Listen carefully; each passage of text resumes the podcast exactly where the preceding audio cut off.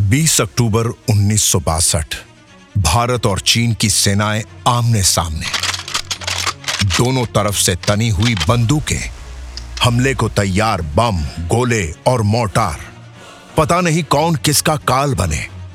चीनी सेना के करीब 600 सैनिकों ने तोपों और मोटारों की मदद से थापा की पोस्ट पर धावा बोल दिया। इधर थे लगभग 30 जवान। 20 चीनी सैनिकों के मुकाबले केवल एक गोरखा, लेकिन 20 पर एक भारी था। गोरखा दुश्मनों से पूरी ताकत के साथ भिड़ गए और भारी संख्या में चीनी सैनिकों को मार गिराया। उनकी पहली कोशिश नाकाम कर दी। चीनी गोरखाओं की जाबाजी से हैरान थे। समझ नहीं सके कि क्या करें तो गुस्से में थापा की पोस्ट को आग के हवाले कर दिया। युद्ध की स्थिति बनी। आशंकाओं का एक लंबा दौर गुजरा और फिर घोषणा हुई युद्ध समाप्ति की। इस घोषणा के साथ एक ऐसी खबर आई, जिसे सुनकर भारतीय सैनिक बौखला गए। मामला बेहद संगीन था। हुआ यह कि चीन ने सैकड़ों भारतीय सैनिकों को बंदी बना लिया। उन्हीं सैनिकों में एक थे मेजर धन सिंह थापा। चीन अपनी हरकतों से बाज नहीं आया। मेजर थापा को तरह तरह की यातनाएँ दी। ये स्वीकार करने के लिए भारी दबाव बनाया कि चीन ने उन्हें युद्धबंदी बनाया है।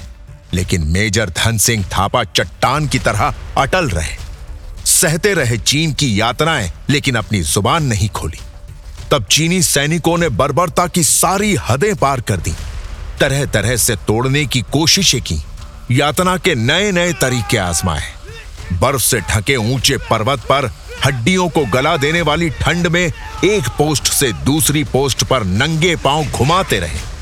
लेकिन थापा दुश्मनों के आगे ना तो टूटे और ना झुके। मजबूती से डटे रहे। दरअसल हुआ यह कि उन्नीस सौ उनसठ में चीन को रोकने के लिए फॉरवर्ड पॉलिसी लाई गई। सेना को चीन से लगती सीमाओं पर छोटी छोटी चौकियाँ बनाने के लिए कहा गया। सेना की आठवीं गोरखा राइफल्स की पहली बटालियन की डी कंपनी ने लद्दाख के पैंगोंग झील के उत्तरी किनारे पर श्रीजाप एक पर चौकी बनाई। इसकी कमान संभाल रहे थे मेजर धन सिंह थापा। भारतीय सैनिकों की टुकड़ी अभी पोस्ट बना ही रही थी।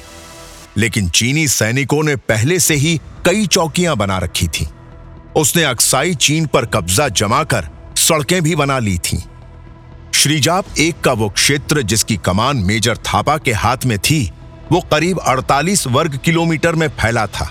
मेजर थापा की टुकड़ी ने पोस्ट बनाकर अभी तैयार ही किया था कि 19 अक्टूबर की रात भारतीय पोस्ट पर एक भयानक धमाका हुआ और भारतीय बंकर बिखर गया। सेकेंड इन कमांड के अधिकारी सूबेदार मिन बहादुर गुरुंग बुरी तरह जख्मी हुए, लेकिन उन्होंने हिम्मत नहीं हारी। लाइट मशीन गन लिए दुश्मनों पर अंधाधुंध हमले करते रहे। मेजर थापा की टुकड़ी दुश्मनों से लोहा लेती रही। खैर, इसी तरह रात बीत गई। कोई बड़ा हादसा नहीं हुआ। अब 20 अक्टूबर सुबह के करीब छह बजे चीनी सैनिकों ने एक जोरदार धमाका किया। श्रीजाप एक पर गोरखाओं की पोस्ट ध्वस्त हो गई। कई गोरखा जवान मारे गए। मेजर थापा के कई रेडियो सेट्स भी खराब हुए। अधिकारियों से संपर्क टूट गया।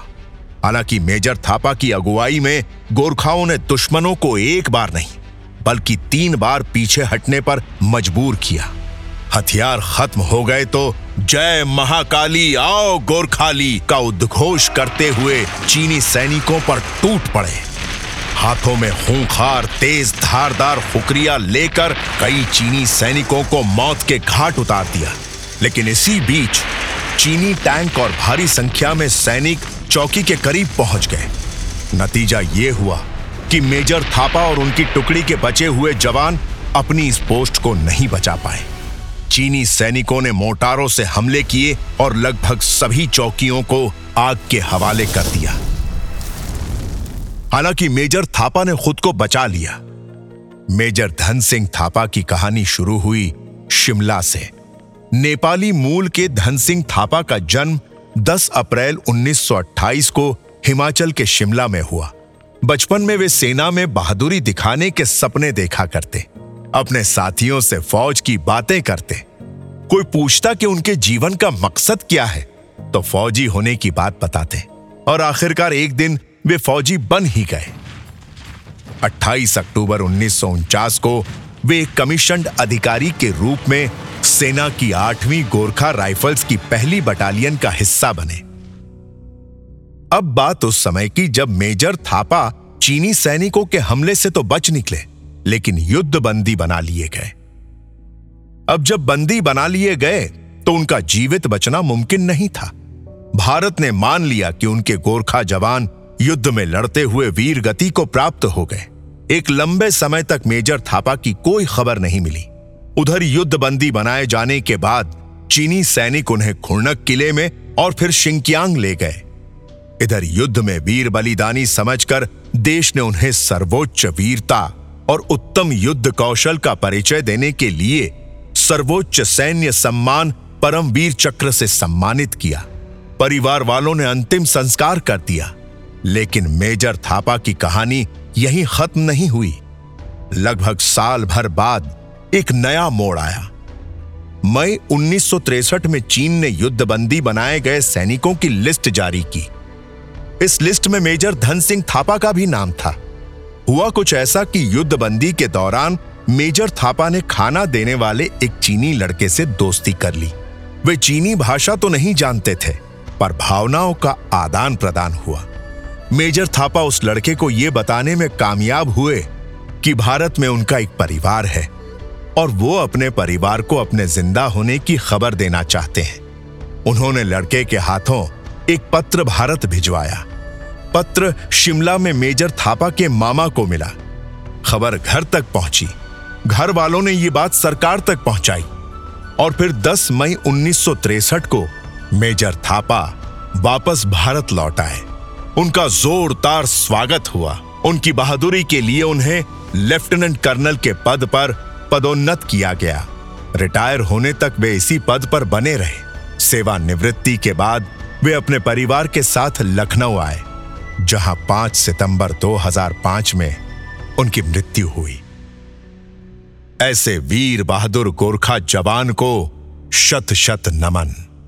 जय हिंद।